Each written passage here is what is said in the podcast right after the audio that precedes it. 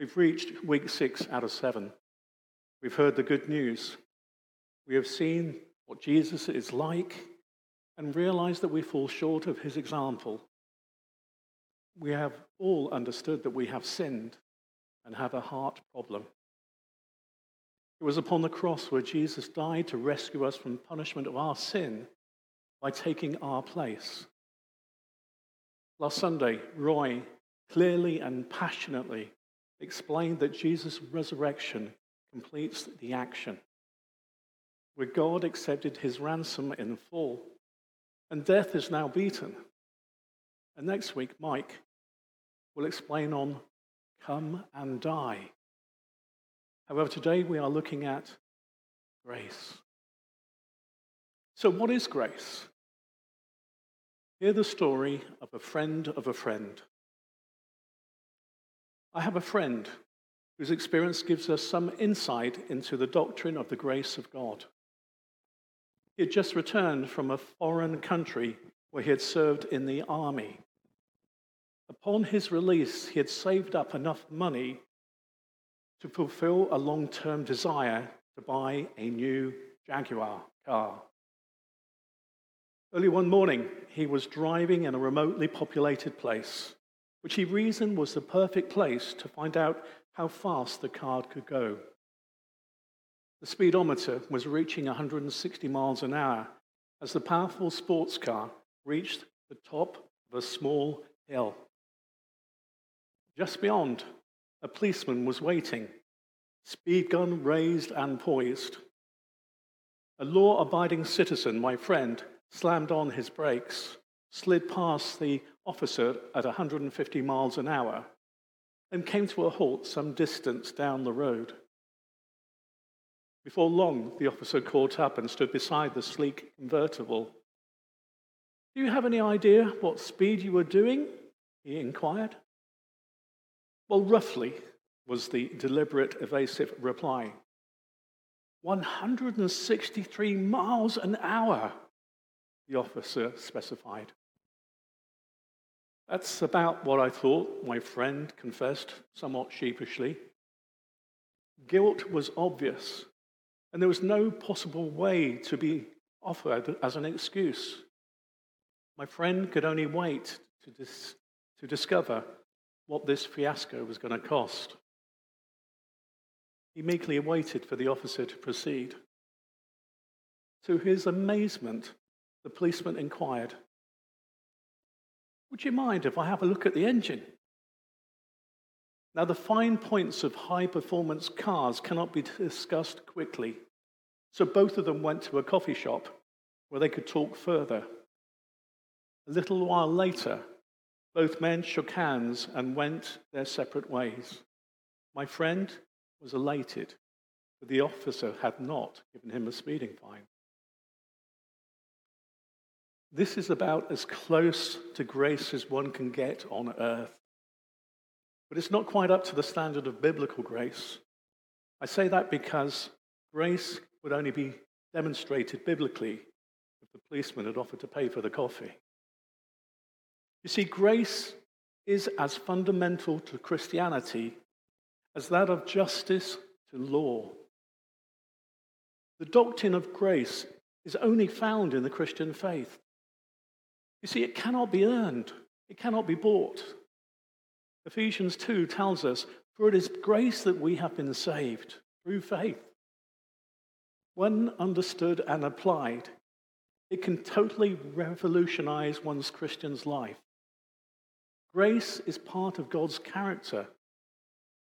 Grace has been described in an acrostic fashion as God's riches at Christ's expense. God is a God of grace.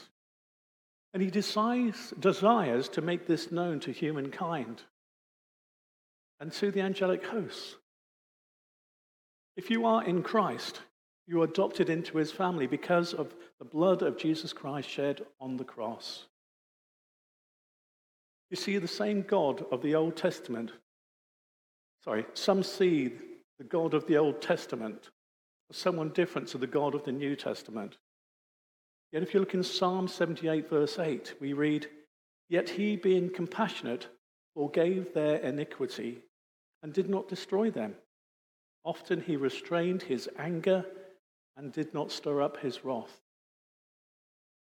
In Nehemiah, verse 9, sorry, chapter 9, verse 17, we read, They refused to obey and were not mindful of the wonders that you performed among them. But they stiffened their necks and determined to return to the slavery in Egypt. But you are a God ready to forgive, gracious and merciful, slow to anger, and abounding in steadfast love. You remember when we looked at Jonah, where he disobeyed God and went to Tarshish instead of Nineveh? He said in his defense that he knew God was gracious and compassionate, a God slow to anger and full of loving kindness. You see, this character of God was demonstrated in Jesus, who is the revealer of the Father. John 1:14 says, "And the world became flesh and lived among us. As we have seen his glory, the glory as the Father's only Son, full of grace and truth." The law was indeed given through Moses. Grace and truth came through Jesus Christ. In both actions and words, Jesus demonstrated grace. He did not come to judge or condemn, but to forgive and to save. So that leads us to conclude that God is, was, and forever will be a God of grace. Grace is embodied on the cross at Calvary. It is not simply part of a redemption plan, but a silver cord that runs through every part of the work of redemption. You see, the entire work of Jesus in coming to earth, dying for sinners and being crowned with glory, is said by the writer of, to the Hebrews to be the grace of God. Humankind had no part in this, for we are all redeemed by the riches of his grace. Our calling, where we are drawn powerfully to him, is said to be through his grace. Galatians 1:15. And our justification, where we are all innocent of any guilt and declared righteous through the work of Christ, is a gift of his grace. Romans 3, verse 24. So every element of the work of salvation is the work of God through grace and not of our own making. While grace has always existed as part of the character of God and embodied on the, on the cross of Christ, it takes on a variety of forms in the Bible. Common grace is that kindness which is poured out upon humankind, regardless of our spiritual condition. Matthew 5, verse 44 to 45, it says, Love your enemies and pray for those who persecute you, so that you may be children of the Father in heaven, For he makes his sun rise on the evil and on the good, and sends rain on the righteous and on the unrighteous. God is also gracious in not revealing more than he does to those who reject him. There's a saving grace. It was in that generous provision of salvation on the cross of Calvary and the divine intervention, as previously mentioned. Acts 15 11 says, On the contrary, we believe that we will be saved through the grace of the Lord Jesus just as they will. You see, we cannot obtain salvation through any good work which we do. Neither can we maintain our salvation by doing good works. For salvation is obtained and maintained by grace alone. Now, sanctifying grace brings the believer to growth and maturity, and ultimately Christ like. It is something we work towards. And if we are serious about following Jesus, It is not something that a Sunday church fix can maintain. And that is why many people have not returned to church. You see, they are not willing to become mature in Christ or discipled Christians. Paul writes in 1 Corinthians 15, verse 10 By the grace of God, I am what I am, and his grace towards me has not been in vain. On the contrary, I work harder than any of them, though it was not I, but the grace of God that is within me. A little bit later, in 2 Corinthians 12:9, he says, My grace is sufficient for you, for power is made perfect in weakness. So I will boast all the more gladly of my weaknesses, so the power of Christ may dwell in me. The well known theologian J.I. Packer describes grace this way What is grace? In the New Testament, grace means God's love in action towards men who merited the opposite of love. Grace means God moving heaven and earth to save sinners who could not lift a finger to save themselves. Grace means God sending his only Son to descend into hell on the cross so that we, guilty ones, might be reconciled and received into heaven. I came across a story of a man who was condemned to death for embezzlement. The royal family took pity on him and they tried to help him. The king contributed £2,000 from the royal treasury, while the queen gave £1,000 and the crown prince 980. The people in the gallery passed the plate around and collected another £19.90. The total amount was 300, sorry, 3,999 pounds 90p. It was only 10p short of what, of what was required, but it was not enough. The king reluctantly said the man had to die. The crowd in the gallery sighed.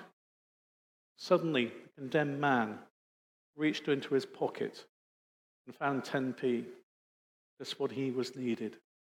He was free. The sad thing about that story is that the man would think he played part in his release. However, as I said before, we can do nothing to earn God's grace. It is therefore all God's grace, or it is no grace at all.